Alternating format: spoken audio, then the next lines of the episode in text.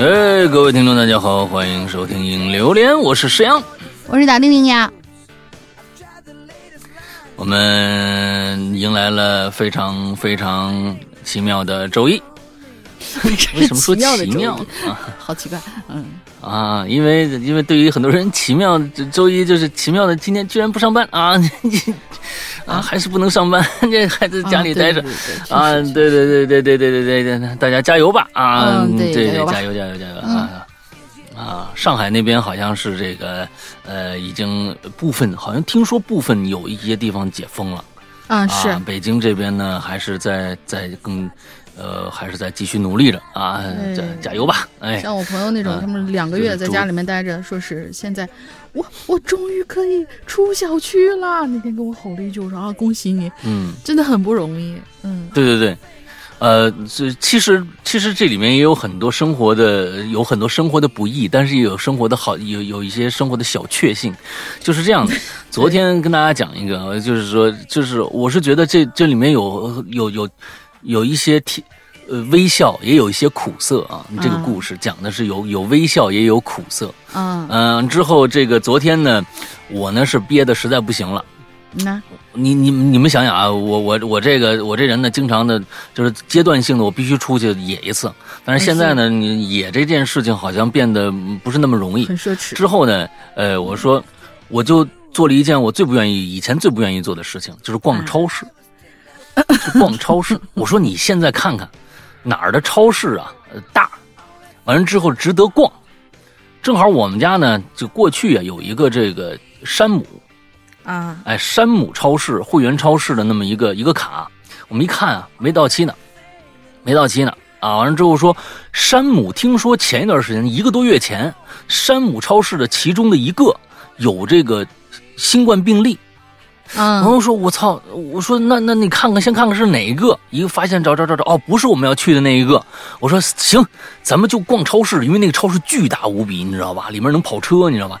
完了之后我说咱们就去那个，我就我就我我要散步，我要我要吹空调，我要我要看货啊！结果我们俩就就就开车还得开半个多小时才能到呢啊！我就为了开车。”啊！我就为了能走出去，完了之后呢？那你在车里坐上半个小时不就行了吗？因为因为那个不，你得开呀！你这个你，我跟你说，你一看就是一个宅到不行的人。你不是，我是不会开车开出去，你见阳光才行。不是，我是就是光开车是吧？啊，光开车也行，其实就是为了开开车出去透透风。嗯，这个完了之后呢，去到那儿，我们发现了一个事情。变成了我们这一个旅程里面的一个非常好玩的一个事儿，我们就发现北京现在啊，我不知道其他的省市是是是怎么样的。北京呢，就是测核酸的地方非常非常之多。我们家旁边周围已经基本上被测核酸的已经被呃包围了，就是说，其实大家去测核酸还是比较方便，但是得排队。啊，有一些点儿只有一个，嗯，所以呢，但是现在北京呢，你只要四十八小时没有核酸证明的话，你哪儿都去不了，所以必须四十八小时测测一次核酸，要不然你哪儿都去不了，你买个菜都不行，进菜市场人家前面要你要四十八小时核酸，所以呢，这个这个事情吧，就变得如果你不出门的话，那还好，因为你那不是重的风控区，啊，你只是一个这个呃。就是没有危险的，但是你其他地方也去不了，好像也不弹窗。我们那儿好像也不弹窗。你要是不不测核酸的话，但是我们小区居然进小区门也要四十八小时核酸。我是业主都没用啊！这完了之后，那我就必须去测核酸啊！对，我就必须去测测核酸。嗯，啊，这都是这这不是造谣啊，这都是事实啊！完了之后呢，结果昨天我们去那个呃那个超市。那个地方呢，也有一个大型的一个测核酸的点儿，嗯，居然没有人，哦，居然没有人，不用排队，我们两个人就觉得占了很大的便宜一样。你看看，你看看，我们来逛个超市，来都来了是吧？核酸做了，来都来了，把核酸做了，你说这是何其幸也呀啊！哎，何其幸也啊！哎，这个东西就发现现在的这件事情变成了我们生活中的一个小确幸。我也不知道这开始这是值得开心的事情呢，还是值得悲伤的事情。呃，总之大家听听就好了。总之我那天我们两个人出来测完核酸，我我我们说我靠，因为在我们家附近要排很长时间的队，嗯，所以呢到那儿居然居民区嘛，肯定交身份证，交身份证开桶，嗯，捅完走。嗯，完之后出来，我和我老婆说：“我靠，这就感觉是哇，今天占便宜了啊，占便宜了。”嗯，忽然，但是忽然两个人又觉得很悲伤，嗯，不知道为什么，哼，就是对，就是就是就是这个样子。呃，觉得这件事情变成了我们生活的一个小确幸的话，那还挺不幸的。已经变成了一种本能的习惯性的去做这件事情，但是这件事情并不是让你觉得非常叫什么呢？非常愉悦的。可是它已经成了你生活的一个本能习惯，这就其实挺挺挺哀伤的一件事儿。嗯，啊，对对对对对，当然是这样，当然是这样，就是希望赶紧过去吧。我我知道这个事情也不可能是一直持续下去啊。如果真的一直持续下去的话，那就真的出大问题了。那就不知道是哪儿出问题了啊！那咱现在不讨论这个问题，我们讨论一下我们今天的主题啊。今天主题是什么呀？今天主题是大惊小怪，聊聊疑神疑鬼的那些瞬间。啊，那我就念念念一下这文案啊。我还我还我还特意给大家，就像相当于举举了个例子吧，就是比如说啊，嗯，夜深了，嗯，你呢独自在家。这个时候呢，灯突然啪灭了，然后你的网也断了，你特别想去问问邻居家是不是也停电呢？结果刚要出门就听到啊，这左边的邻居似乎有那种什么人在挣扎的那种感觉，那木地板被踏的噼里啪啦响，然后右边呢好像有人在呜呜的低声的哭，你觉得呀有点害怕。然后就算了，睡觉吧。缩到被子里头，紧张之下呢，就沉沉睡过去。结果你刚刚睡着，突然有这么个东西，咣当一下就砸你肚子上了。你瞬间惊醒，然后，嗯，这个时候呢，又迷迷糊糊听到有个很沙哑的男的。注意啊，你是独自在家，但是这时候你听到有个沙哑的男的隐隐约约说着什么，然后好像又是咣当一声。而且这个声音离你非常非常近，就在你的耳边。然后，实际上啊，就是你电表没电了，忘买了，然后你的 WiFi 肯定也就断了，对吧？你左边的邻居呢，他们家养了只二哈，不愿意洗澡呢，就被主人强制拖到浴室里面了。那蹄子就在地上哔哩吧啦、哔哩吧啦在那，在就是叮叮咣咣那种砸。你右边的邻居呢？有小孩儿，那小孩儿呢做不出题，哎呦，就在那儿哭哭唧唧、哭哭唧唧的那种。砸在你肚子上那个 是你们家那只十五斤的大猫。这个养猫同学肯定都有这种这这这种经历啊，就你睡得正熟呢，猫咣当一下就跳你肚子上了。然后呢，你睡觉的时候呢，当时啊就因为害怕，听着某个 A P P，那个 A P P 呢是黑色图标的，上面有个小红字儿。嗯，然后呢，忘关了。你耳机里面那个男的说的是：“黑暗中你敢回头吗？”嗯，哦，对。然后后面甚至咱们那个一切都是巧合，对对对，都是巧合。所以就是生活中有这样太多的这样的巧合，咱们总是被吓到。但是发现真相大白之后呢，又能会心一笑。所以这次聊聊咱们那些大惊小怪或者疑心疑鬼的那些事儿。嗯嗯。刚才啊，这个大玲玲所所所说的所有的这些东西，你都经历过。所说的所有的这些东西，都是他的，都是他的生活写照。哦，没有没有没有没有，什么停电呢？我隔壁不养，我隔壁不养狗，但是我 WiFi 经常坏。这不，但是 但是你经常听到隔壁有呻吟声啊，对吧？哎，这个不能播。你跟我说过，旁边的不能播。我说什么呻吟声就必须是不能播的那种呻吟声吗？你的你的思想到底是怎样的？不是，这是大玲玲，我说什么？我只是呻吟声，容易引起歧义嘛？你不，你又不说明白，对吧？对方歧义嘛？嗯，那你开始你就那你解释嘛，对不对？哎，我那个呻吟声可不是那个呻吟声啊，我那个呻吟声非比呻吟声啊！我说你看，你们隔壁说还这不能播，不能播呢，你就隔壁大屋租出去了，租出去。呃，那个开了个什么正骨养生馆，这你懂的。对，每天都有嗷嗷嗷嗷的那种，哼哼唧唧的。对对对对对，对对对对对。对对对正骨养生正正正骨养生馆的那个门口，经常坐了个小姐姐，是吧？来，咱们咱们说今天的话题。哎，我天哪，我们不能再往下说去了，我们这个这个绕出去回不来了。啊，对对对对对啊，已经很久没有看到小姐姐坐在门口了啊，就现在。对 啊，好吧，好吧，停不下来什么什么什么？说在说什么？哎，在说什么？来吧，我们今天看看今天的奇了怪的事儿。来，第一个，嗯，第一个其实是咱们之前啊一直给咱们留言教授，就是他讲讲他们那个被。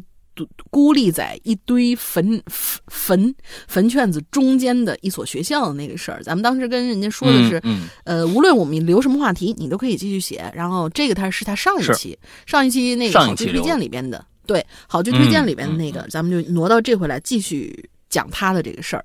如果对他的这个之前的感兴趣的话，可以去翻翻以往的咱们的节目啊，还还挺有点意思。他们这个学校。嗯，教授说：“世阳，那啥，你们好啊，我以后就叫那啥了。”留言主题虽然变了，但是由于前头话题开了头，我就来继续说说我们学校那些事儿，希望有人会喜欢。上次说到啊，我半夜时候听到走廊那个诡异的脚步声，听了世阳哥的描述，从写作角度，我的确是认同的。如果他门外是个人的话，那会更让人毛骨悚然。可是呢，我没有出门去查看，所以这答案也就无从知晓了。在那之后，学校太平的到了中秋节。由于我们所处的那地方没什么娱乐，而当时创办学校的校长理念呢比较开放，所以就决定中秋晚上举办一个小型的晚会，放手把所有的节目和流程编排全都交给了我们这帮高一新生。这晚会本身没什么好说的，就跟个大 party 一样。嗯，很热闹，也很精彩。年轻的荷尔蒙在舞台上肆意挥洒，男男女女懵懵懂懂的聚在一起，很多人都在那晚体验体验到了初恋的滋味，一切看起来都挺美好。我都干了什么？你们是个什么趴？啊？这这对，不能细想啊，不能细想。哎，不过那天晚上晚会之后，大家各自回到寝室。由于上头的热血还没有完全褪去吧，就有几个寝室比较喜欢玩闹的同学，呃，又觉得有点意犹未尽了，所以在各自寝室里开启了小型 party。尤其是那些抱着吉他、贝斯、会点才艺的同学，更是一边聊天一边唱歌，把那个晚上渲染的特别有文艺气息。上文提过啊，我和一哥们儿住在走廊尾房的一单间里，那屋里只有我们俩。而我们对面的寝室呢，住了整整八个人。赶巧的是，这八个人里头有三个那天晚上都在晚上晚会上登过台，所以他们屋里的乐器是最多的。他们屋里有一个叫杨仔的同学，那天晚上虽然没上台啊，对对对，杨仔那天晚上虽然没上台，却因为观看演出对摇滚艺术产生了浓厚的兴趣。回到寝室以后，杨仔呢难耐兴奋。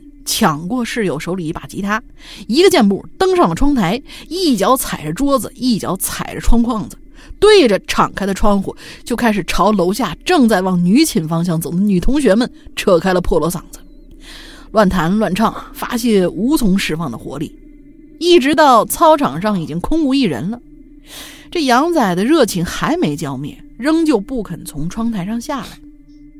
身后的室友知道他平常挺彪的，就提醒他：“哎，那外头都没人了，你站着四楼窗台这么浪，当心掉下去。”结果这句话刚说完，杨仔的歌声和琴声突然就戛然而止，一群人抬头朝他看过去，就发现杨仔的状态有些怪，好像是看到了什么可怕的东西一样，让他浑身开始发抖。那身边人就赶紧问他怎么了呢？杨仔脸色煞白，一只手指着楼下黑洞洞、空无一人的操场，脖子憋得通红。然后所有人就凑过去，凑到窗户底下往楼下看，循着循着杨仔手指的方向辨认了好久，这才隐隐约约的看到漆黑的操场上头有个白色白色的人在移动。一开始大伙儿还没反应过来，心想一个人影吗？怎么把他吓成这样了？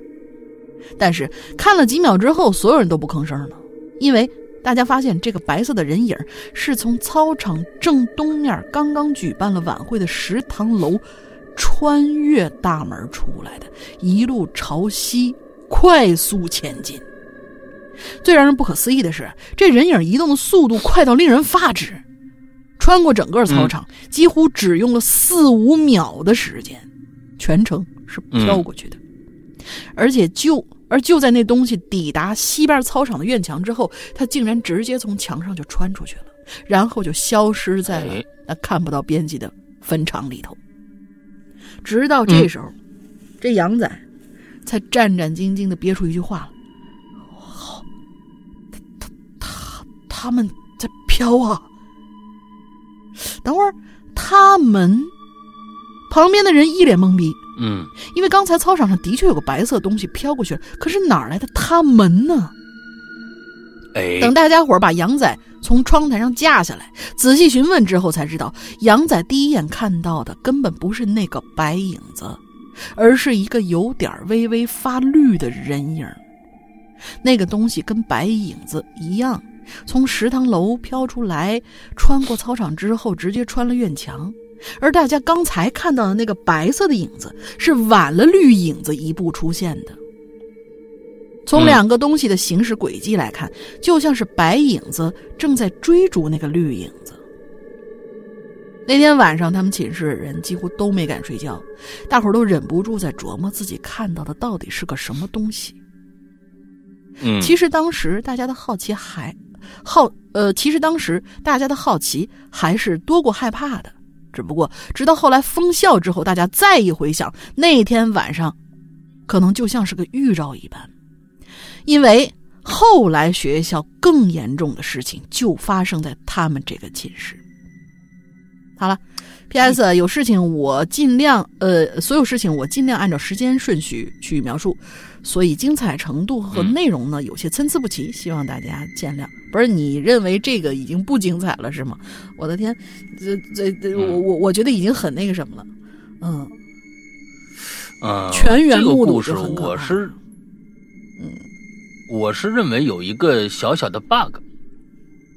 我这这我这爱爱分析爱分析的我又来了啊啊啊！好，这里面有一个不自然的地方，哎，就是如果按照整个这个故事的叙述来说呢，我可能会觉得最开始杨仔是因为这个兴奋过度，哎，他也没参加成这个各种比赛，他想呢一展自己的才艺，之后呢在这个窗台上就是唱来唱去的，对吧？这是大家知道的。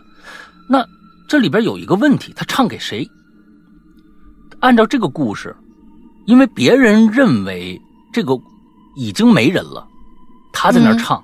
那我觉得杨仔应该是他看到了一堆人，而那堆人是正常的，那堆人正常，他觉得那堆人在那儿在那好像在听他的歌。我是认为他回忽然说：“哎，那操场上没人了。”他忽然停住，不对啊，那楼楼下。有一大堆人呢，哎，我觉得这是一个正常的一个一个一个一个逻辑关系，而接着就出现了一个非常不正常的现象，就是一个白色的影子飘过去，而且速度很快。之后，呃，杨仔看到的也是一个绿色影子，跟这个也一样，从那边穿出来，完了，动作很快就飘出去了。其实，是不是按照常理来说，他看到那个绿色的影子的时候，应该已经。把歌停下来，已经愣在那儿了，不至于让别人去提醒他，他才会觉得哦，那是个鬼啊。嗯，所以我是觉得是，呃，对吧？我我我我感觉，要是如果是那样的话，他他他他应该是一个，呃，他看到了很多人的感觉。我是这么认为的啊，但这个故事反正是呃故事，咱们就听一乐呃，但是从创作角度上来说，当然这是肯定人家真真实的事情改改编过来的，肯定就是这个样子。嗯，但是我是觉得可能哎，在在下次写的时候注重一下逻辑关系，可能会让这个故事更加生动一些。这是我我我我我提的一个，因为咱们本身这个这个故事啊，好多人就诟病你这都是假的，哎，但是咱们确实是真的，那咱们就往更真实的一个方向去，哎，搁靠一靠，可能会更好一些，好吧？下一个叫泱泱咩啊，泱泱咩，我看看下两个吧，泱泱咩，好的，呃，哥哥姐姐好，第一次写留言，表达能力有限，望见谅哦。初中的时候啊，放学去姥姥家，楼道的声控外壳不见了啊，就是声控灯那个外壳，只里面只剩两根铁丝和一个磁片。当时啊，很好奇，我就摸了一下那个磁片，突然就感觉有人从背后使劲拍了我一下，一回头啊，一个人没有，楼道的灯也是坏的。不知道为什么，我又摸了一下，同样的感觉，还是感觉有人拍了我一下。我以为遇到什么不干净的东西呢，在姥姥开门那一瞬间，冲到了家里。晚上睡觉，反反复复盘，嗯，是盘。晚上反睡觉反反复复盘，哦，反复复盘，复反复复盘。才明白我是自己是被被电着了，嗯，哈哈哈哈！我真的是一只很蠢的白羊啊，很呃有很多后知后觉的蠢事，以后慢慢给大家讲，好啊好啊。我们下个主题做一个大家干过的蠢事儿，好不好？哎呀，又又来了，这个就是呃，咱们咱们先恐怖两期。啊，咱们再再来搞笑。咱们最近搞笑的实在太多了，你知道吧？行，咱们干点正事儿吧。啊，嗯，这个我觉得是有意而为之的，真的没安好心。这个，你想想，看来他这个嗯声控灯啊，应该不高，是一伸手就能摸着。两根铁丝，你想想，两根铁丝就估计就是正负极。完了，还有一个磁片，嗯，那磁呃碳片啊，一个碳片，不是磁片，是碳片。我是我是觉得是不是这这专门放上去就是想让让人摸的呀，这电你啊，啊，所以这里边啊呃更加的呃证明了一点，电咱们现在家里的用户的这个电啊，一般呢电死你的可能性啊不大，你看到了没有？我上次有好多好长时间以前我就跟大家说过这个，很多人说哎呀我自杀我怎么着我摸电门。啊，那个那个事情基本上不太容易发生，对，不太容易发生。呃，高压电确实啊，高压电噌的一下你就你就烧没了。对，完了之后这这普通的电呢，就最多给你手指上烫个白点儿。嗯，以前打你一下，完了之后呢，你就你像这个白羊座的啊，摸上去，哎，谁泼拍我一下，讨厌。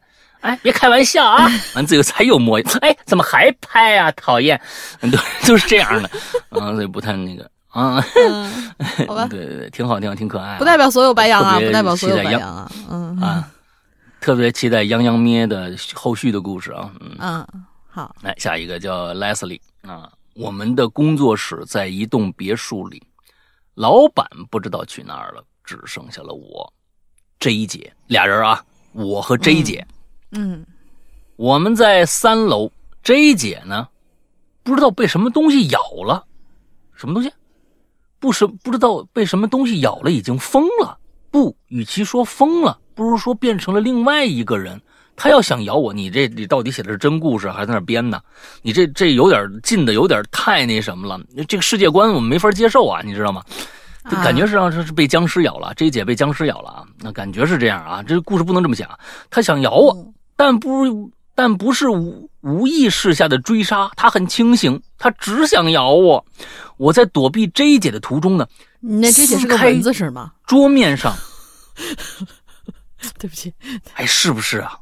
对呀，特别像蚊子。桌，哎，这如果这样的你你你人的话，我觉得还是挺牛逼的。嗯，那我觉得我认可的啊。如果是个蚊子，哎，你这个脑洞挺好的。如果是个蚊子的话，那挺牛逼的。嗯，我在躲避 J 姐的途中，撕开桌面上被胶带封住的镜子。让 J 姐看了看她现在的模样，她的头发乱糟糟的，脸色很苍白。J 姐就停下来了，开始照起镜子来。我拿出手机，将抖音打开，想找一些化妆视频给她看，企图吸引她的注意。她过来，她过来了。我说：“你有抖音吗这个只能在这上面看。令我吃惊的是，他拿出了平板那不是蚊子，嗯，把抖音开了起来。我找到了一些化妆前后超别差别很大的视频给他看，他安静下来了。我出房间找老板，你你出房间找老板，他就在房间外。等一下啊，你不是说老板不知道去哪儿了吗？就剩下你们俩人了吗？我出房间找老板，发现他就在房间外。他带着我下楼，穿过一个又一个楼梯。我们好像不在工作室了，就是他应该做梦呢吧？嗯，或者说三楼是我们工作室的场景。出了三楼办公室的场景，下面就是烂尾楼的场景。好像有一个不知名的力量把工作室和烂尾楼强行拼接在了一起。我看到会有很多人进来了，他们好像在搜刮。我们要去找食物。老板说我们要在工作室里的厨房下方的地下室里躲，所以要有吃的。于是我们就到下面去。老板先去找食物，我则是四处观察，逐渐走出楼房。不知为何，我遇上了外婆。哎，我带着外婆一路走，看到了死在路边的耕牛，倒在地上的人。路上有很多人，他们面黄肌瘦，神情惨淡。所有人的目的好像都在山上，又出来了一个山啊！你看这个，因为我可可以感觉得到，我们都在往上走。上山的路很困难，有些地方滑坡，有些地方踏错便是深渊。但很快，我带着外婆找到了老板。嗯，老板也在这儿呢啊！他坐在一辆货车上，后面还拉着一一辆很骚的跑车。嗯，我们都坐在前排，后排有几个彪形大汉。我们开着车，将路牌撞断，将障碍路推翻，将障碍物推翻。我感觉我的皮肤透过车感受到了山。感受到了与山体的碰撞，车子周围是如同行尸走兽的人们。我不知道我们最终会怎样。故事讲到这儿，我的梦醒了。是的，以上是我一个梦，很荒诞，也很真实。是这样的啊，呃，Leslie，呃，我知道你要给大家惊喜，但其实啊，你如果在一个现实层面上来说，你最开始说这我做了一个特别恐怖，但。非常怪诞的一个梦，跟大家说一说的话，大家就会转换心情去听你这个故事。但是你如果不这么说的话，前面直接就开始 J 姐就要咬我，J 姐被被什么东西咬了，已经疯了，一下子大家就觉得很可笑。就是说这东西怎么一下脱离了现实，一下开始脱离现实？因为开始本来要听一个正经故事，但是呢，忽然脱离现实，大家就……但其实我知道你在梦里一定会很恐惧。梦了这么怪异的一个梦，一定会很恐惧。所以呢，你在叙述的时候，想给我们惊喜的这个感觉，我们是收到了。但是可能越念啊，就感觉越不着四六的感觉。但是如果我们知道它是个梦的话，可能我们会更加认真的去分析这里边的一些情节，真的是这样。所以，其实这这已经荒诞成这样了，它肯定是个梦，我们也不会理解成其他的东西。所以。一定注意，要不然大家其实会对你有误解，啊，这这个我觉得你要是真的做这么一个梦，真的挺可怕的。嗯，来吧，下一个。好，下一个叫幽人，他有两个小段儿啊。第一个小段儿叫照片。我们家呢有个床头柜，小的时候家长是不让我打开的，那是我家的禁忌之地。但是我小时候啊挺皮的，喜欢东找西翻的。发现一些不同的东西，因为这个性格，常常也就让我疑神疑鬼的，对外界十分敏感。小时候，两三好友围坐在桌前，吹着空调，讲着一个又一个故事，其中呢就不乏一些诡异的故事。有个让我印象深刻的事儿吧，我就给你们讲讲。这相传呢，哎，跟你们家柜子有关系吗？我问一句啊，咱们再往下看。嗯，相传啊，这照片儿。都会封住某个人的灵魂，就是老式相机拍那种，就是一照，然后上面砰有个大闪，然后冒烟的那种。在这栋破旧的啊，对，在这种破旧破旧的居民楼里，有一个喜欢拍照的男人。听说他八几，他是他是八几年的大学生。因为兴奋的冲昏了头脑，就变成了个傻子。但是呢，他成天会拿着一个相机拍摄那破楼里头的人。住在破楼里的人都不想搭理他，他似乎也没有拍到过一个完整的人的正脸，这让他极度难过。最后呢，他消失了，人间蒸发了一样。但是居民们好日子到头了，咔嚓，夜间常常有拍照的这种声音从傻子那房间里传出来。有胆大的人呢想去查看，却只看见傻子拍的照片呃，却只看见傻子的照片，笑得很灿烂。人们就说这是傻子的灵魂呢，附着到了相片里，于是就把这相片给烧了。听完这个故事，我没觉得有什么可怕，我笑他们胆小。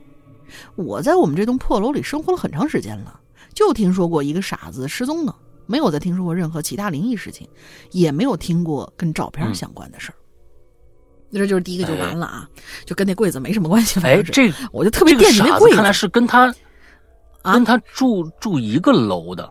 啊，就是我们整个这栋楼的事儿，那就有意思了。那感觉就像是这个楼里边的小传说，这个感觉特别像金宵大厦那种感觉。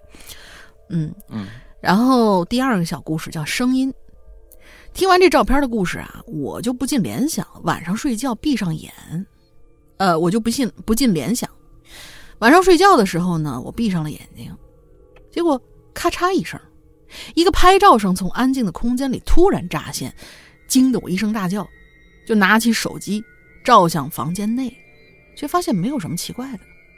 我就想，嗨，肯定是哪个缺德的朋友故意恶作剧吧？明天去问问他们。可是就在早上，我发现了床头多了一张照片，是我自己的。当时我心里就一沉，我发现这事情不对劲呢，就去问了昨天一起拍照讲故事的同学们。他们呢也不约而同的拿出了照片，我们面面相觑，不知道该说些什么。等一下，这里面又有一个歧义。我听完这个照片的故事，我不禁联想：晚上睡觉时闭上眼，我想问一下，这是你想的还是真实发生的？嗯。这感后面的感觉好像是真实发生的，还是说你这都是你想的？这个地方没想没讲清楚，就是说有有两种解释意思。听完这个照片的故事，我不禁浮想联翩。晚上睡觉的时候。我闭上眼，突然听到了咔嚓一声。这个是你对这件事情好像有了一个深刻的、更加呃呃，在脑海里中更加脑补的一个过程。晚上真是碰到了这样一件事儿。还有一个就是，我不禁联想，晚上睡觉的时候闭上眼，就是说我联想晚上我睡觉的时候闭上了眼睛，突然听到咔嚓一声，这是两个意思，所以没讲明白。呃，我不知道这后面是不是真实发生的啊？再往后看。再往后面，他绕回来他床头柜这个事儿啊，嗯，小时候呢，我很，哎，什么叫很偷拍呢？很爱啊，很爱偷拍，很爱偷拍。那喜欢东找西找，应该是衔接它上面那段。那为什么你这个段落 明明是编了号的，但是这个段落又是乱的呢？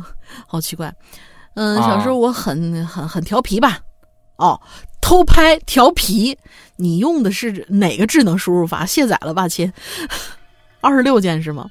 嗯嗯，小时候很调皮，喜欢东找西找。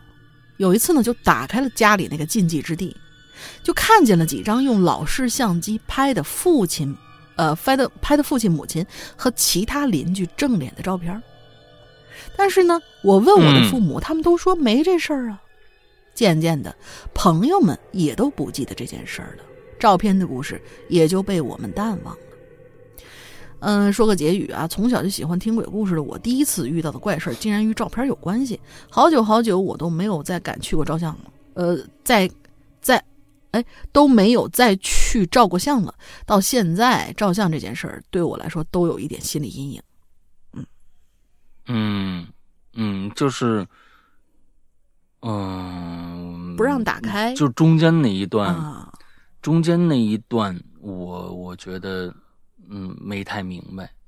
是完了之后，我觉得，那感觉是你们这个楼里边对于照片这个事儿是是忌讳的。嗯，父母为什么不让你动柜子因为里头有照片而你问父对，而你问那个父母里边是不是有一些照片，父母也矢口否认。那么既然矢口否认，为什么不让你动那个柜子？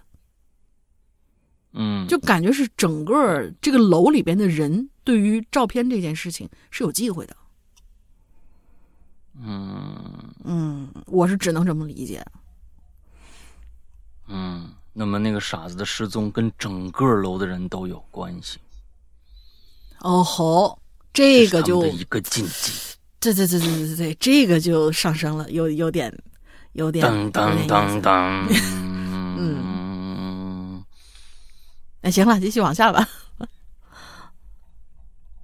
哎，咱们两个啊，啊，西西亚，嗯，十年前的夏日雨夜，夜晚电闪雷鸣，我一直无法入睡。突然间呢，想去卫生间，刚走到客厅的时候，突然间，一个很很亮的闪电，把客厅都照亮了。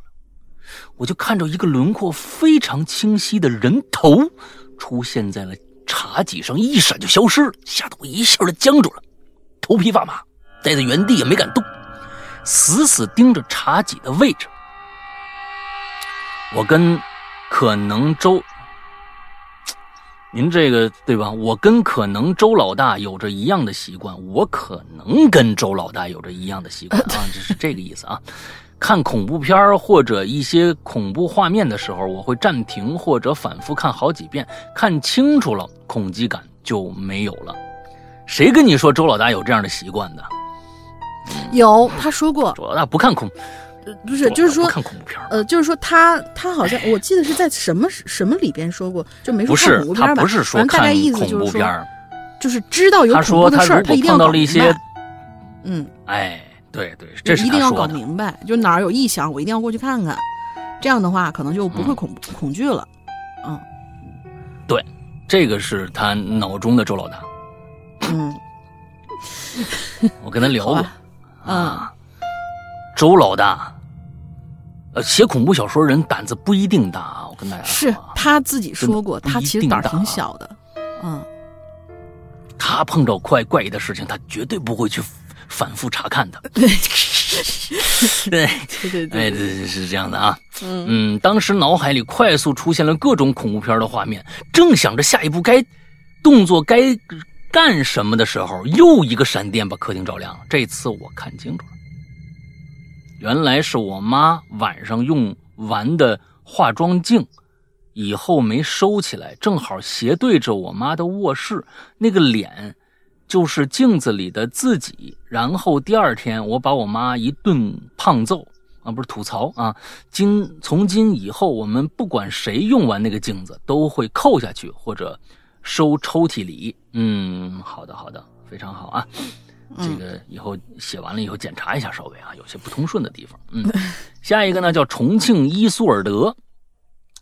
雨水绵绵的五月，我坐在闷闷的面包车里，看着车窗外昏昏暗暗的场景，听着大人们讨论着表舅突然出意外去世的消息。说实话，我最开始不愿意相信，因为前不久啊，他还和我爸一起喝着小酒聊着天呢，又或是在我们家笑眯眯地抚摸着我们家的猫咪。但当看着表舅的灵堂被慢慢搭起，他的照片呢挂在了灵堂的中央，下面放着那个比他原来身体要好要小好几倍的黑色盒子的时候，我的鼻子才慢慢的酸起来。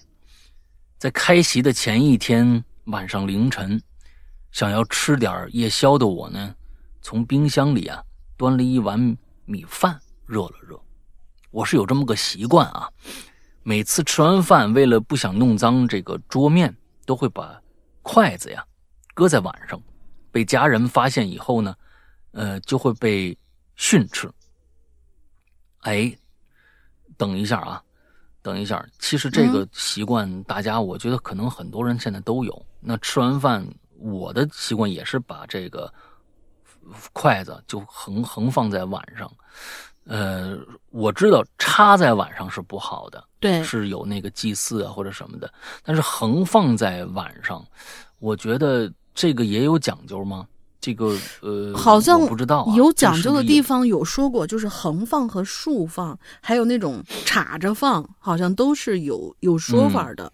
就肯定不能是横放，横放好像有那种就上路饭，你记不记得？就是有那种呃古装里面有那种上路饭的时候，都是横在你面前，然后端个碗过去。当然我我是这么一想，我隐约记得好像老郭有说过，有提过，但是详细的我不记得了。就是那个横到碗上，然后给吃吧，或者说那个就是什么什么上供的时候有竖着插的那种，那都是不吉利的。是就正常人一般都是朝前竖放嘛。嗯，因为现在我看很多电视剧啊，我不标准。咱们其实是去饭店才会发现有那种筷枕，筷子那个枕头，基本上家里面没有这个没有这个物件。那我们家有，但是买了买了以后就不怎么用，因为觉得就是吃饭的矫情，但是觉得想弄点小情调，但是有的时候就觉得哎呀懒得弄，后来就不用了，就放那儿了。啊，一个一个快诊有什么小小情调啊？那东西就是我是觉得有点看起来比较正式嘛，所以拍照片的时候比较好看。哎呦我天！但是真到实行吃饭这一点的时候就不好了，很麻烦。嗯，在电视剧里我们也经常看到的，吃完饭就是把把筷子竖着放在碗上啊，对吧？是有就就是经常能看到，吃完饭叭往那一放嘛。哎，就就就就就走了，或者怎么着的？这个我是觉得，这个民俗其实，嗯，可能又是因人而异，就是就是因地方不一样啊，因地方不一样。嗯，好吧，呃呃，搁在晚上被家人啊发现会被训斥，但从小到大一直都改不过来。那天吃完饭以后呢，我又把筷子搁在碗上了。拖延症的我呢，开始玩手机，叮，哎，呃，这是，哦。这副碗筷在我没动它的情况下响了一下，我听到楼下灵堂传来了悠悠的丧歌声，想着去世的表舅以及大人们平时发现我这样时训斥的眼神，不由得害怕起来，便拿起碗筷放在了水槽水槽里，接了碗水，把碗泡了起来，继续玩手机。接着就是砰的一声。就感觉有什么东西炸裂了，啊！从那个厨房里传来，我跑到厨房，看着水槽里那只碗碎成了整整齐齐的两半。哎，石阳哥、龙英姐以及各位鬼友好，我是犀牛。当时我在想，碗筷这样搁着，表舅回来看到的却是我把里边吃的精空、精光的空碗，他一定生气了。在我感到害怕的十秒后，我才发现，这只碗有一道裂缝。再从冰箱里拿出来，马上进了微波炉，又被我用冷水泡，反复膨胀、热胀冷缩，再也撑不住了。嗯，这就对了。本次榴莲也是美滋滋的吃完，我们下次再见。对对对对对，其实我这就有一点点我特别不明白的地方。如果有一些民俗是真实的，那么。这个民俗的民俗的地域性也太太局限了，有一些讲究，就是你不能这样，你不能这样。但是其他地方恰恰就是专门这样，专门这样，他也没遇到什么什么诡异的事儿啊。你不能说啊，这那个地方没这个讲究就没事儿。完这个讲究，那就我觉得那就是其实，那我其实你这样恰恰证明了某一些啊无神论者的观点，你不信不就完了吗？是对吧？但是我是觉得这就是有一些说不说不通的地儿，有一些讲究实在是我就是穷讲究，就真是穷讲究，太那什么了。那这讲究那么多那么多那么多，只是在限制自己而已。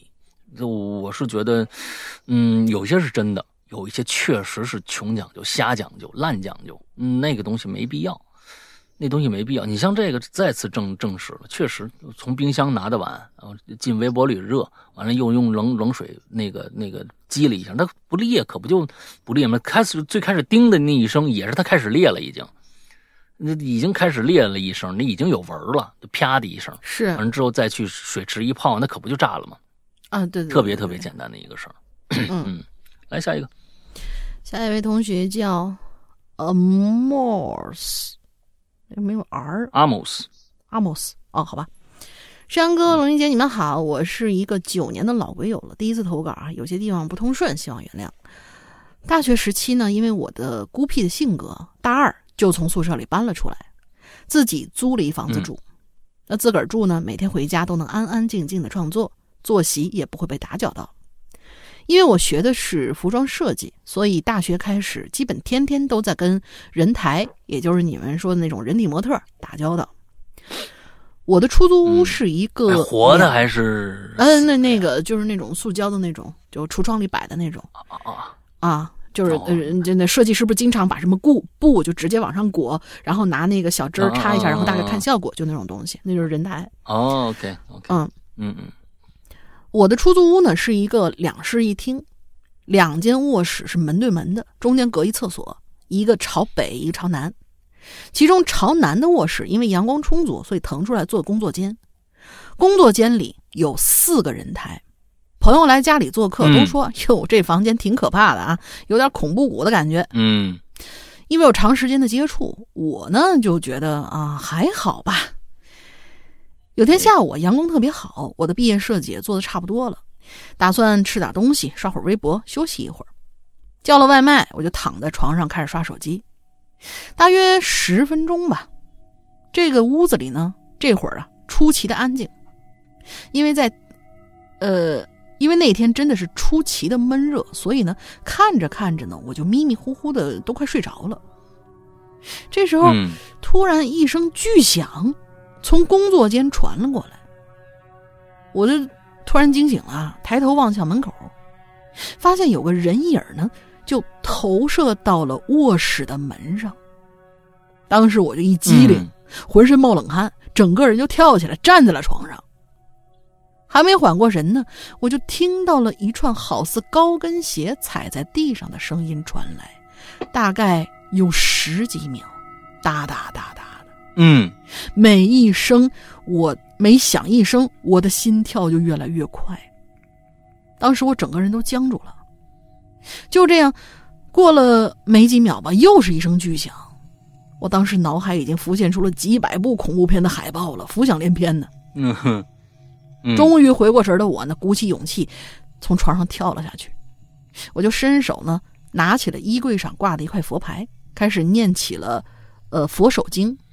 呃，不是咱们说的那个那那个佛牌，就是应该是一个什么菩萨像什么之类的。同时呢，我就跑出房间，奔向了玄关。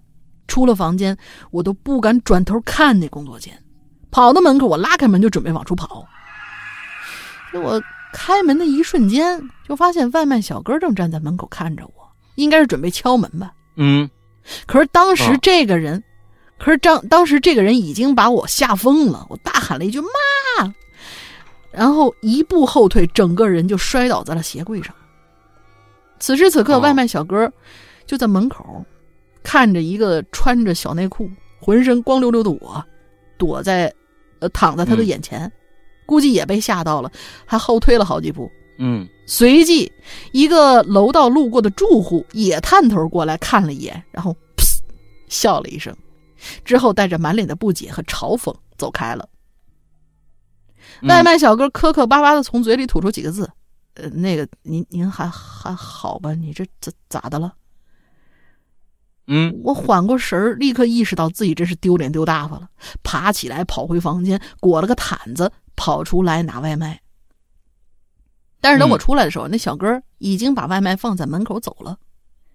我在门口愣了几秒钟，随即才把门关上。关上门那一刻，我已经不害怕牛鬼蛇神了，因为我的羞耻感已经冲刷了一切恐惧。我冷静的放下毯子和外卖，走回到工作间，发现只是有两个人台倒了而已，什么都没有。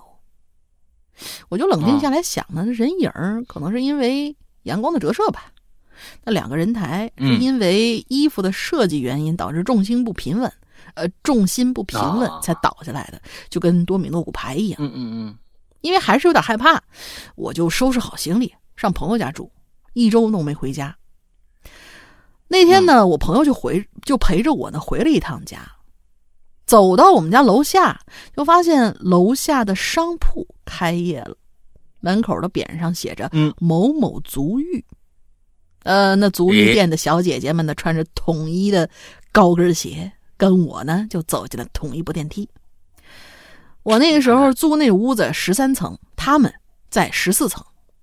也是从那以后，我几乎啊每天都能听见哒哒哒哒的高跟鞋响。呃，下午，哦对，下午会有一次，早上会有一次。你上下班嘛？好了，嗯，就是、对，咱咱咱就不不不不不不往开展开了。不知道初次投稿会不会念叨吧？第一次投稿写的有些生硬，还希望二位包涵，我觉得蛮好的。还有很多，我还有很多学校的啊、邻居的啊，还有我那块牌子的故事。等我练好写作功底，再来投稿。也祝《Hello 外滩》蒸蒸日上，更上一层楼。写的不错啊，写嗯，我觉得挺好的，这。这这个，对对对对对对对，那这行啊！你看咱们今天为什么？这有预感。啊？龙鳞家旁边的小姐姐。是吧？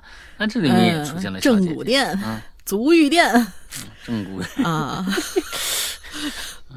下两个啊，嗯，百般难瞄，百般难瞄啊！两位主播好，皮蛋儿也好，你看看多懂事儿。这是第一位问候皮蛋儿的这个听众啊，啊，我是潜水多年的醒你们以后有点数是吧？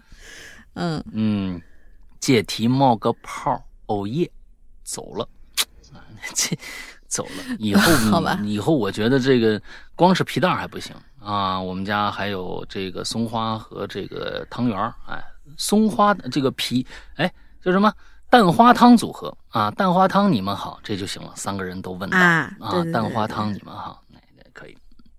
嗯下一个叫这个 Host Caesar Caesar 还是 Casia Casia 是是 Casey 吗？这是什么意思？我得查一下。哎，啊，怎么怎么连连连连这个什么 Siri 都出来了啊？这个 Casey，哦，我刚这有个 C 啊，完了这个 C 黑 Siri 就就出来了，不能再说了，他说他说又出来了，还真不知道。嗯，这个这真不知道啊。石阳老师、龙玲姐姐，你们好！我距离上一次留言已经快过了半年了，因为现在上海疫情严重，需要居家隔离，所以呢，我的学校也不敢落下。呃，空闲的时时间反而比没疫情时候要少，呃为什么呢？嗯，这个我没明白。没明白。对，居家隔离在家什么事儿都没有啊，所以我的学校也不敢落下，是什么意思？就是别，你你是在学习在上海吗？这这整个这这个没表达清楚。嗯，空闲的时间反而比没疫情时候要少，听鬼影的次数也渐渐少了，好几期留言也没听，尤其今年年初留言的一次一字诀上上，呃上，尤其今年年初留过一次言，尤其是什么意思？嗯、一字诀上那个我梦中九剑的故事写了一半啊，还有一半我在那次留言的下一期公众号文章里补上了后面一半，但无奈写太长了。我的微信显示我的留言只被精选了一部分，而我当时呢就开始抓紧时间学习准备高考的几门月考。呃，没时间听当时我留言的那几期，所以导致我不知道当时我的故事有没有把坑填完整。嗯、嗯当然，我更希望两位老师还记得我。不过鬼友这么多，包括我这种不经常留言，全部想起来对号入座，的确有点困难，还不替我们找吧？你看，但我之前发好，好像发现两位老师认识鬼影 QQ 群里比较活跃的人，所以我真的急切的想问一下，咱们鬼影 QQ 群怎么加呀？之前在 QQ 上搜索过“鬼影人间”或者 “Hello 怪谈”之类的关键词，有是有，但都不是咱官方的，都是一些听众自己组的群。呃，这也算是我的一种遗憾吧。嗯，按说能能搜得到啊，就是 “Hello 怪谈”这个嗯还是搜官方群，号吧，因为有的时候好像搜那个，因为咱们改了名字以后搜的不准。哦。那行，那你再报一下群号吧。好，我们群号是二四二幺八九七三八，二四二幺八九七三八，直接搜群号肯定能找到我们。嗯。好嘞，好嘞，那接着念啊，嗯，这个，呃，哎，哪儿去了呢？你看这一下又没了。呃其实吧，看这次留言题目，我深有体会，就那一段啊，其实吧，嗯，对，其实吧，啊，呃，深深深深有深有体会。啊，呃，这个哪儿去了？还是没找着。啊，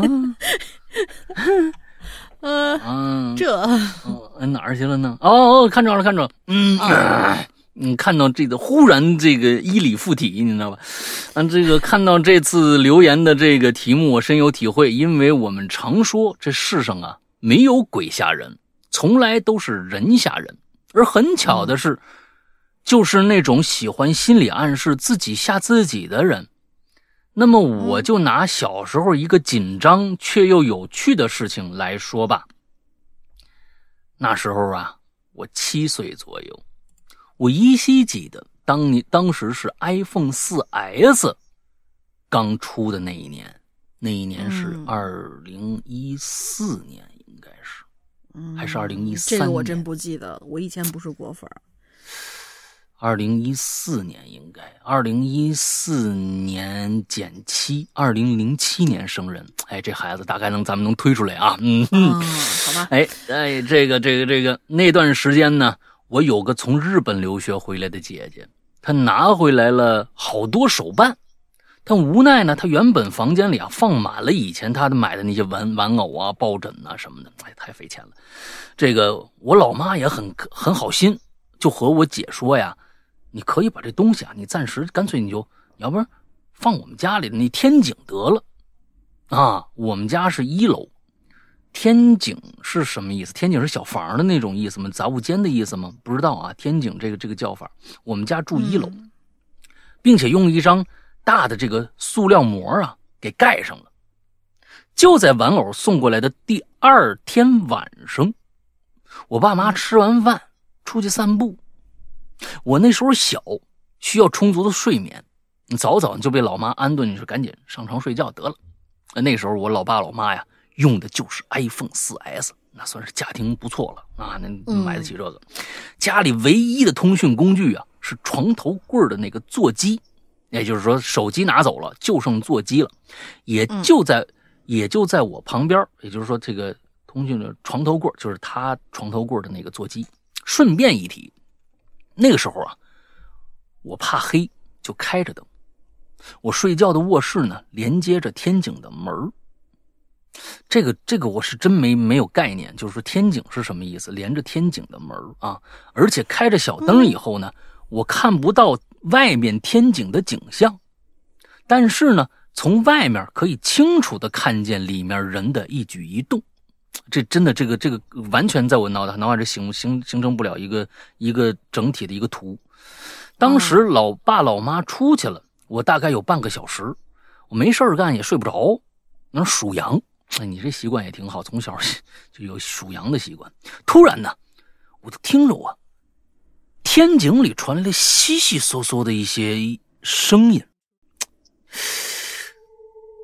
伴随着摩擦的沙沙声，我又一次竖起耳朵仔细听。没错，好像有什么东西呀，就踩在天井那些玩具那个塑料薄膜上行走，很有规律。以至于我，我第一个反应呢是，我们家是不是进小偷偷东西来了？当时我还不知道这个什么有鬼啊、有怪啊什么这些东西呢啊！我很害怕，假装镇定，紧闭双眼，不发出任何声音。很奇怪的是，这声啊虽然没停止，但好像呢也并没有如我所想的，是是是，好像是个有个小偷进来偷东西，好像不是。就只是在这个东西，就只是在那个塑料薄膜上走来走去，走是不是猫啊？我在想。但我那个时候呢，也没有想太多，就就只觉得世上只有一种生物可以在塑料薄膜上走，那就是小偷妈。那一会儿呢，那那对他就他只觉得是小偷嘛。啊，我觉得你想想猫行不行呢？是不是没见过猫？嗯，没往那儿想啊。一会儿我就没声音了，啊，一会儿呢，我听啊，我听没声音了，就大胆的睁开眼睛往窗外一瞟，刚才说了，外面黑乎乎的，什么都看不着，我就立刻，旁边不是有一座机吗？我就拿起那电话给我妈打电话，并，呃，让他赶紧回来。我妈说：“怎么了，儿子？没事打什么电话呀？”我说：“妈，天井里有小偷啊！”我声音还挺低，生怕那小偷听着。什么？说什么呢？啊，妈听不着，听不着。故意的，我跟你说，就不想回来。而这个时候呢，那个声音又出现了，我魂儿都吓飞了。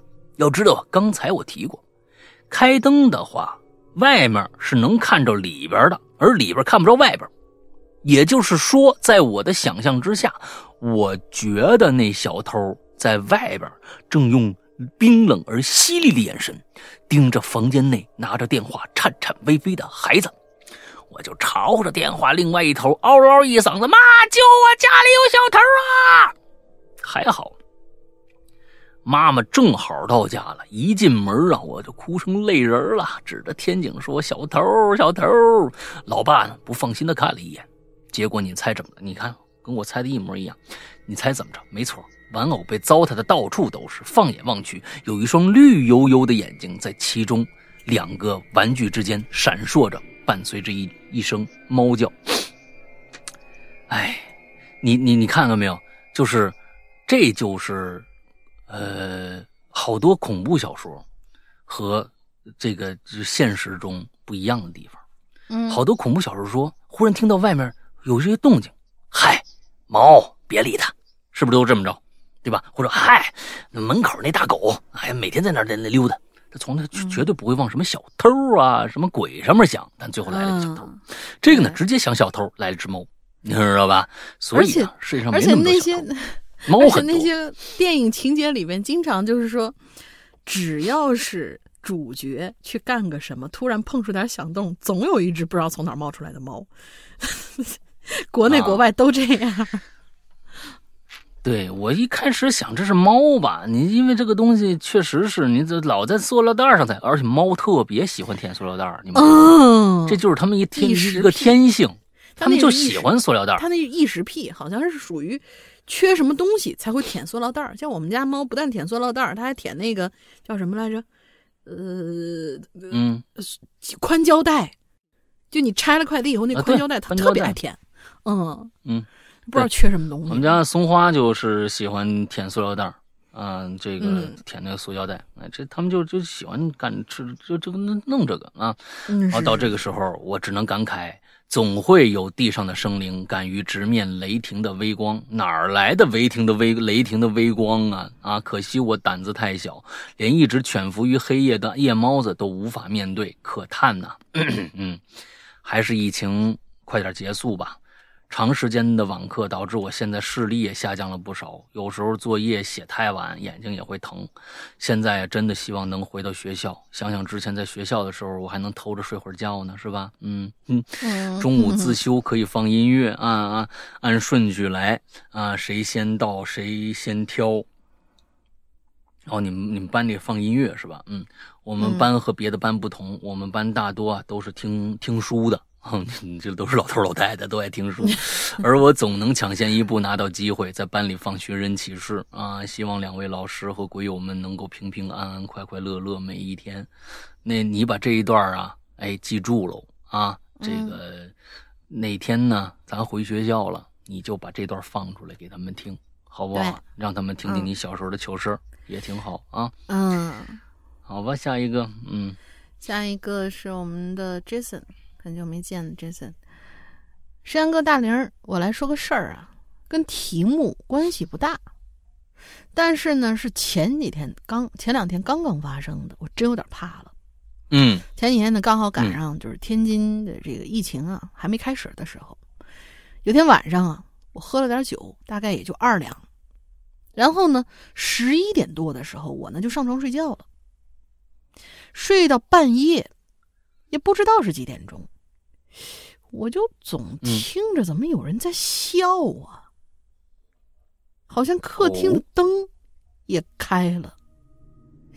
我就把眼睛睁开了，然后就看着我老婆在卧室门口歪着脑袋朝着我看着我，咯咯咯的笑。我说：“哎呦干嘛呢？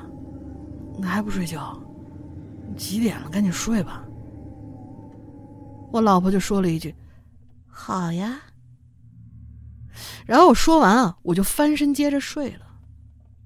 但是没过几秒钟，我突然之间就清醒了。我操，不对呀！我老婆带着孩子去姥姥家了呀，没回家呀。刚才是谁啊？而且想想刚才他看我那动作，侧着身儿，然后把身子歪成九十度看着我。注意啊，不是歪着脑袋。正常人可以做到侧着身子歪成九十度吗？我去，我从我一下就从卧室里跑出去了。呃，应该是我蹦起来，然后一下就从卧室里跑出去，发现客厅是黑的，我就把灯打开，然后就看见我家猫。这猫当时站在客厅里头，弓着背，扎着毛，在客厅里盯着我们家卧室。我心说：“我啊，猫主子，你可别吓我啊！来来来，我我我我我我我抱着抱着，咱俩看电视吧。”然后我就把家里所有灯都打开了，在沙发上看了一宿的电视，虽然都不知道电视在播什么，但是呢，还好没别的事发生了。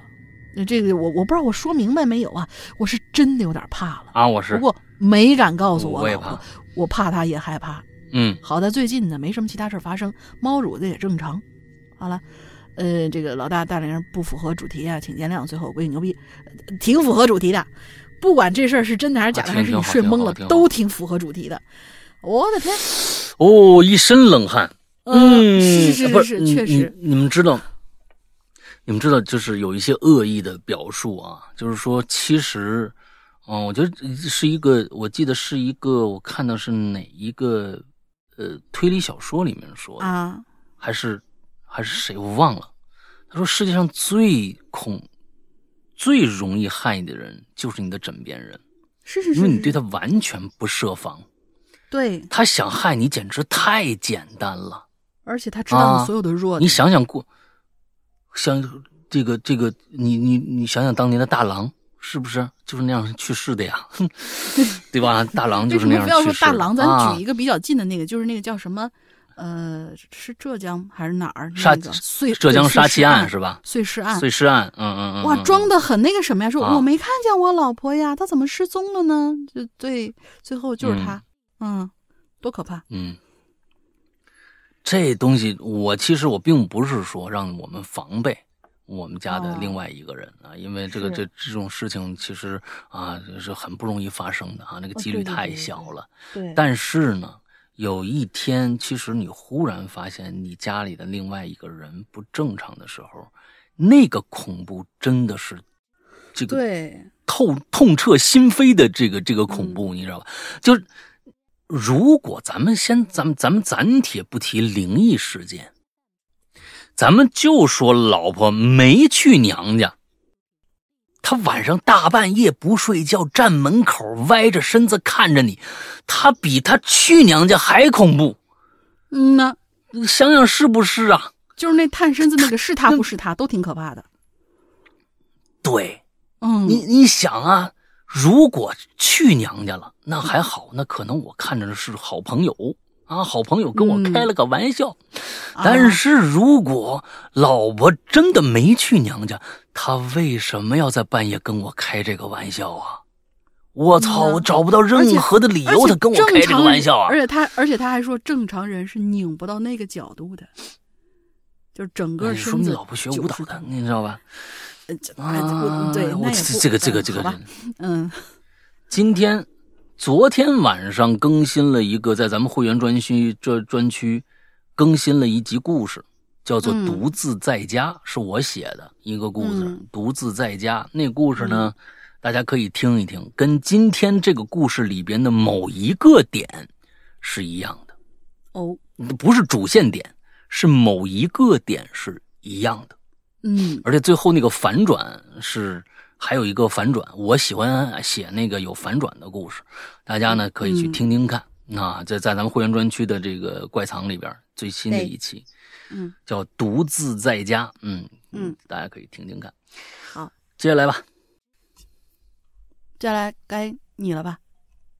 匆匆那年，哎，该你了，该该该该我了是吧？啊该我匆匆那年，哎呀，给我吓吓吓吓糊涂了，我就一直在那脑补我老婆半夜半弯个九十度在那儿，这个都对着我笑，哎呀，这你知道这太个？我我插一句啊，我插一句啊，就是这个不太符合常理的，就是身边的人。我记得小的时候，我有一个很长一段时间有一个阴影，就是是根据这个身边人恐怖这个事儿来的。有很长一段时间，我都很怕我妈，不是因为我爸我妈咋咋呼呼什么的，老大知道我妈咋咋呼呼，但是也没那种嗯到恐惧那种咋咋呼呼是什么呢？我妈眼睛特别大，就是她眼睛瞪到最大的时候，一定是四面都留白的那种。然后她小时候吓唬我呢，说你再敢这样子，我就怎么怎么样。然后她一发火，眼睛瞪奇圆无比，然后眼，然后那个脸就凑过来了。我又个子小，她就是那种很很厉害的，瞪着眼睛就那样从上面有个压迫感下来。我靠！我小的时候巨怕我妈，不知道为什么。就现在一想起来，其实就是一个，就是一个很让那个，就叫叫怎么说来着？就咱因为咱们经常看到那种恐怖片里面，就好多那种双眼无神的那种，呃，要给你造一个比较恐怖的那种人的形象的时候，就是就是两个眼睛直勾勾的看着你，然后眼睛瞪得圆圆的，面无表情，然后那种压迫感就过来了。嗯就是现在我突然想起那个，我终于终于知道我妈，我小时候为什么那么怕我妈，就是怕她那个表情，就特别的那个什么。到、哦到现在我妈不这样了啊，小的时候可能就是因为我太皮了，然后我妈说：“我告诉你，再怎么怎么样，你就如何如何如何。”她老训我，然后就会瞪大眼睛啊，真的挺挺那个的。嗯，嗯，对不起啊，妈妈，我吐槽你了。哎呀，妈他妈是他妈他妈说，是吗？我我我我我会这样吗？我照照镜子一看，哎呀，吓死我了！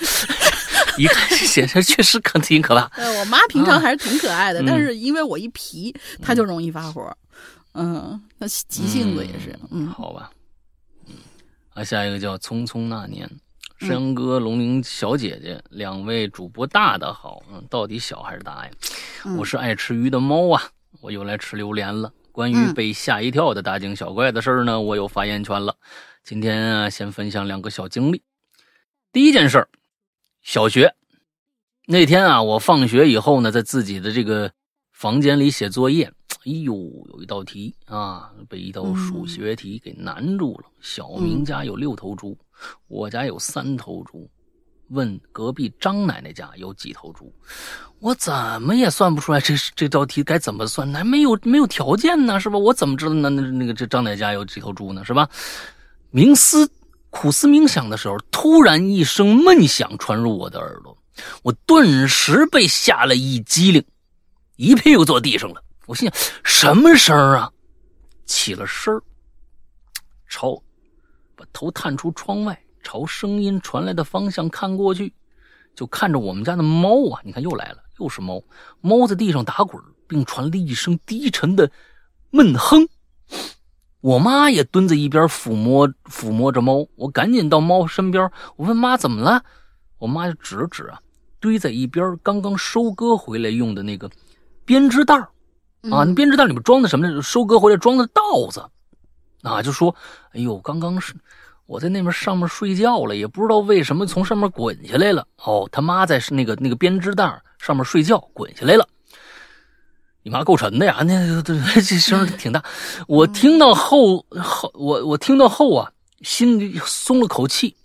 那稻子堆呀，堆的不高，猫从那上面摔下来呀，没没受什么伤，只是有点疼而已。等一下，哎，到底是猫摔下来还是你妈摔下来了？没搞清楚啊！你妈指着一旁收割回来用的编织袋装的稻子说：“哎，刚刚在上面睡觉，也不知道为什么从上面滚下来了。你们家猫叫到底说的是猫还是你妈？你们家猫是叫刚刚在上面睡。哎，你看，你看，你看，你看，对对，你看，这是我妈也在那儿一一边抚摸猫，然后她说问我妈说刚刚怎么回事儿？妈妈指着刚旁边一堆刚刚收割回来，就是这个刚刚和第二个刚刚和第三个。和第三个刚刚在上面睡觉，这不是哦一个。我感觉第一个和第三个是猫刚刚，然后第二个刚刚是刚刚收割回来，用编织袋什么什么倒的。我靠，这个语言啊，那个语言博大精深啊！你看啊，对对对对对，你哎，咱咱们再咱们再细品一遍啊啊！我妈也蹲在一边抚摸着猫，我赶忙跑到猫的身边，问我妈刚刚怎么回事啊？哎，这是两个意思，一个是刚才怎么回事啊？另外一个是刚刚怎么回事啊？嗯，我觉得这这可以这样。咱们再往后看，是不是啊？嗯嗯嗯。我妈指了指堆在一边刚刚收割回来用的编织袋装起来的稻子，哎，这句话也有两个意思，一个呢是刚刚刚才收割回来的稻子，第二个意思呢是他们家有一只会收稻子的猫。这这这这个东西，这不合理，这不合理。嗯，这个肯定是刚才的意思，这肯定是刚才的。哎，刚才对，哎，完了他妈又说。刚刚在上面睡觉，不知道为什么从上面滚下来了，这又是两层意思啊！一个是猫在上面睡觉，叫刚刚的猫在上面睡觉；另外一个刚才在上面睡觉。那么，如果是刚才在上面睡觉，这里面就刚才妈妈在上面到底是你对？哎，是妈妈还是猫？咱们不现在不确定啊，咱们现在不确认这个刚刚到底是不是猫的名字啊？咱们往后看，哎，我听到以后呢，心中松了一口气。那稻子堆的不高，猫从上面摔下来，倒也是没受什么伤，只是有点疼而已。所以这里边啊，哎，又有一个了，就是说在这里边，他说了是猫应该在上面睡觉，不是他妈在上面睡觉。对。但其实呢，说这个稻子堆的堆得不高，其实猫啊真的摔不着，真的猫真的摔不着。有一个有一个这个实验曾经做过，这个猫呢。你把它倒过来，就是脚冲上，四脚朝天。你不管在什么样的高度松手，它落地的时候，全肯定是会转过身子，脚冲下着地。对，它的平衡能力非常非常之强。你不管，就假如说你离这个床只有两，老大，你是养了猫以后才发现的这件事情吗？还是？呃，不是，以前我就知道，以前知道，就是以前我就看过视频做这个。以前这个看这个视频就做这个这个视频，那个猫如果贴一块面包就成了永动机啊，哦哦是吧？嗯，四脚朝天，它离那个沙发，比如说只有两厘米的话，你你松手，它四脚肯定也着地，它就会用瞬间的力量，腹肌会把整个身体调整过来，四脚朝天，这四脚朝地。所以其实猫不管从哪儿那么低，你你它其实从房顶上就哪天掉下来，它也不会摔伤的。它没没猫就是这么一个一个一个动物。嗯，再说这个东西应该没什么大事儿啊啊。不过当时摔的声声音呢还是蛮响的。那猫可能挺胖，不知道啊。嗯，这已经第二件事了。这件第一件事完了啊，开始第二件事了。所以呢，我们就想跟你这个《匆匆那年》这位爱吃鱼的猫的同学，你得解释一下，你自己看一看，你这故事有没有歧义哈？你们家的猫是不是叫刚刚？感觉上它就是叫刚刚，嗯，叫刚刚。啊，第二件事是发生在我读初中的时候，记得那是一个暑假，我当时啊躺在客厅的沙发上看电视，记得当时是看一恐怖片名字忘了。看的正出这这入迷的时候啊，突然，我身后啊传来一声说：“哎，你踩着我尸体了！”哎，就这么一声啊，哎，你踩着我尸体了！尸体，我当时腾的一下从沙发上弹起来了，回头一看，一个穿白色衣服、头发湿淋淋的。遮住脸的女人正站在我身后，我天哪！你这是你这什么什么意思？啊啊！完了之后，我我当时我吓尿了。我说你谁啊？那人啊听了以后，说这么一句：“胆子这么小，还看恐怖片呢。”听这声音以后啊，我当时有点火啊！你就什么人都有啊。那个那两猫在塑料袋上踩踩两下，他就他已经吓得不成了。这位人说这他开火了，说什么人吓人，你吓死人！他把头发撩起来说：“你是我弟弟吗？胆子这么小？”嗨，就有时候这个事儿吧，嗯，他把头发往后面拨了拨，露出了脸。我看他一眼，说：“有你这个亲姐姐吗？啊，我迟早被你吓死。”你的胆儿也是真够大的，还敢跟对方理这个这这个理论，你知道吧？你你这这，我觉得你应该当时已经猜出是你姐了啊，所以才跟敢跟对方理论的啊。好了，今天留言到此结束吧。祝石阳哥越来越帅，龙吟小小姐姐越来越嗯哼啊！祝祝哈喽的怪谈红红火火。我是爱吃鱼的猫，我们下次再见。我先去忙了，嗯，好吧，嗯。OK，今天下面接着最后一个故事了。嗯，最后一个，最后一个同学叫不夜侯。山哥，龙英姐好，我是沉底儿忘了多少年的鬼友，从《鬼影重重》中的明夜开始入坑的，一直 VIP 到现在，还有将来上身的大结局，我听的差点去见三郎啊！后结界二零二零，听一遍哭一遍。山哥 YYDS，嗯。永远单身是吧？啊，可以。那咒怨听得我一个 一一百八十七一百八十七公公斤还是公分？呃，对不起啊，一米八七。对对对，一米八七的男人不敢睡觉，害怕，但是还是愿意听。可能这就是传说中的瘾大技术差吧。这次也是我第一次参加榴莲哈，看见主题说是疑神疑鬼，这个我有两个经历，不知道符不符合主播以及大家的胃口。我先说为敬。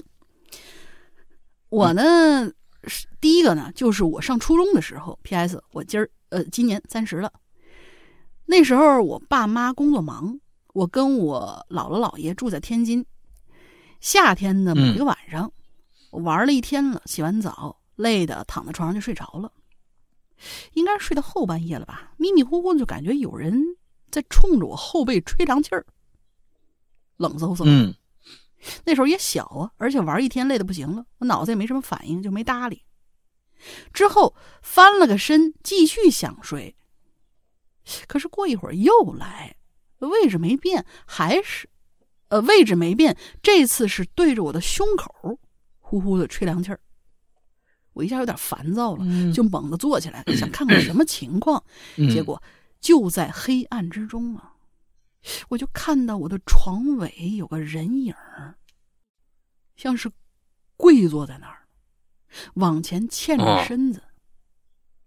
我这人呢，从小跟别人不一样，受惊吓不会大喊大叫。我当时就很冷静的，直接一脚踹过去，之后立马开了灯。啊！哎，这才发现是我脱的衣服和被子，让我睡觉的时候踹成了那个样子。而至于那个，刚开了个恐怖音乐，来了这么一个结局啊！好吧。而至于那冷风，其实就是床旁边窗户啊，嗯，开了个缝儿嗯，虽然那一瞬间。惊吓，开灯之后发现什么都没有。可是那天晚上呢，我就不太敢关灯睡觉了，一闭眼就是各种各样脑补的吓人画面。这第一个事儿啊，第二个事儿是我上大学时候，我大学也在天津上的，也是一个夏天的晚上。我呢，自习室上完晚自习，大概九点多，收拾好东西准备回宿舍，在路上呢，呃，是顺便用手机播那个篮球赛。那时候用苹果四，还刚出呢。我用的还是那种带天线的手，呃，那时候苹果四刚出，不是他用的啊。我用的呢是那种带天线的手机，可以在线免费看中央台的节目，我就拿它看球赛。自习室和寝室距离差不多，走路要十五分钟，这路挺直的，没什么拐弯地方。我就那么一直走，也没注意看路，专心看球。可是呢，就在看完上半场啊，我一抬头，呃怎么还没到寝室楼啊？回头一看，刚出自习室，百百来米，就一百多米。目之所及是一个同学都没有了，就剩我一个人。还有就是昏黄路灯。嘿，我就有点慌了，感觉是不是这什么鬼鬼打墙啊？我连忙的就给舍友打了个电话。过了一会儿，他才来接我。一我们一路小跑回到寝室，要知道半场球四十五分钟，我当时是一直在走的，而且是直线，没有拐弯地方，路程也就只有十五分钟，所以我到底走哪儿去了？直到听了结界，我自个儿就在想啊，我是不是当时也进入到某个结界里呢？现在还在平行时空呢？好了，故事就讲到这儿，不知道有没有说清楚？如果能念到我的话，万分荣幸。最后祝老大龙鳞节健康平安。哦，对，最后问一下老大，下次鬼影重重什么时候来呢？我很想续写。哎，你一定你一定关注我们的节目啊！嗯，什么时候写不一定。哎，你一定关注我们的节目啊，说不定哪一天忽然心血来潮就来了这么一期啊！这这这说不定。呃，已经两年了，两年没写《归影重重》了。我最近打算啊，嗯，我们试试看。那我们试试看，我们想个新招啊，让大家来写写故事，好吧？那行了，今天的所有的就就全全都结束了。那刚才你这个四十五分钟，嗯，这这你真的是个球迷，我从这个故事里面能看出来。是是，走了四十五分钟，愣没反应上来我走哪儿了。对啊，你如果真的是你四十五分钟，好家伙，你你差不多就是两三三四公里都出去了。溜达四十五分钟，那也该喘了，我觉得是，就是小步溜达也该喘了。嗯，对呀，你这个看球实在太入迷了，这样也不好。那你你这个这个太入迷也不好，你这旁边发生什么事都不知道。那。好吧，今天这个这咱节目就到这儿了啊！最后，呃，大玲说个进群密码吧。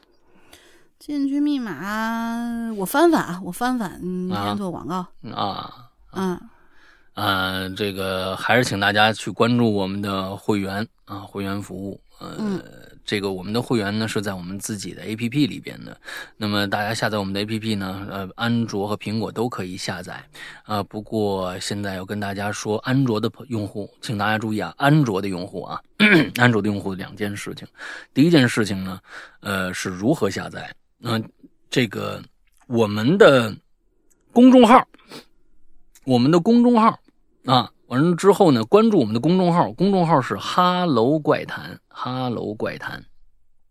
公众关注我们的公众号以后，我们的本期榴莲下面有个引榴莲，榴莲有个本期榴莲，一直往下拉有个二维码。那个二维码就是安卓用户的下载链接，那个是最新版本的，千万不要在其他的。呃，如果你要去想去商城里面下载，应用商城里面下载，就请一定下载叫豌豆荚的那个商城。如果你有了豌豆荚里面商城，一定是我们肯定是我们最新的一版的这个上传。呃，剩下的不敢保证，有可能你用了就用不了。这是第一件事儿。第二件事儿是。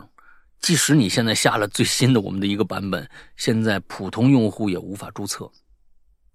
这是因为前一段时间有人恶意攻击我们的 APP 的服务器，我们没有办法的办法。呃，现在所有的新用户都没有办法注册，所以你就没有办法成为会员。呃，只有一个办法，就是你关注我们的那个号，完了之后我们人工给你。加成会员，苹果没有这个问题啊，苹果设备没有这没有这个问题，是因为现在我们的人手实在就是后台的做 A P P 的工程师实在是没有时间来去做这件事情，他也每天都在一点点的工作，但是他还有其他的工作，他并不是全职在给我们干的，所以这这个事儿可能还需要一段时间去处理。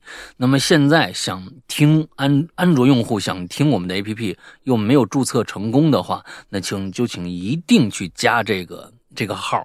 这个号我待会儿说啊，剩下的大家呢，呃，下载了以后，呃，A P P 以后进去以后，我们的 A P P 里面有免费的节目，包括我们的榴莲，包括我们的奇了怪了，还有一些单独的故事，单独的长篇、短篇故事都是免费的，还有一些单独收费的小故事呃长篇。